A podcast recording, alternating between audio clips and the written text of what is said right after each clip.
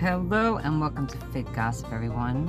Alana Hernandez, your host, personal trainer, and massage therapist. And today's topic, everyone, is whether or not I should be ready to compete at the age of 47. 47 is my number, I think. I think I'm going to have to wait it out just because I had the surgery.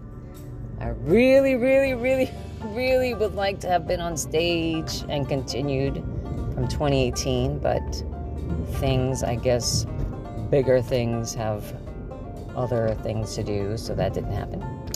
I couldn't continue my um, couldn't continue what I was what I started in 2018. Didn't start, but you know, that's how long it takes to get prepared and I was prepared back then, and then post surgery, it's like now I'm rehabbing pretty much, trying to get this chest back in shape.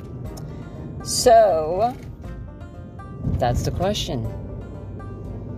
Thinking about it. I'm like, thinking about it really hard. But that's pretty much how old I'll be if I decide to do it because I would need to take the whole year off and um, prepare. Like I said, it's not something that you decide from one day. Sometimes people do. Sometimes people decide from one day to the next they're gonna do a competition and just like step on stage and kill it and win everything and be the best.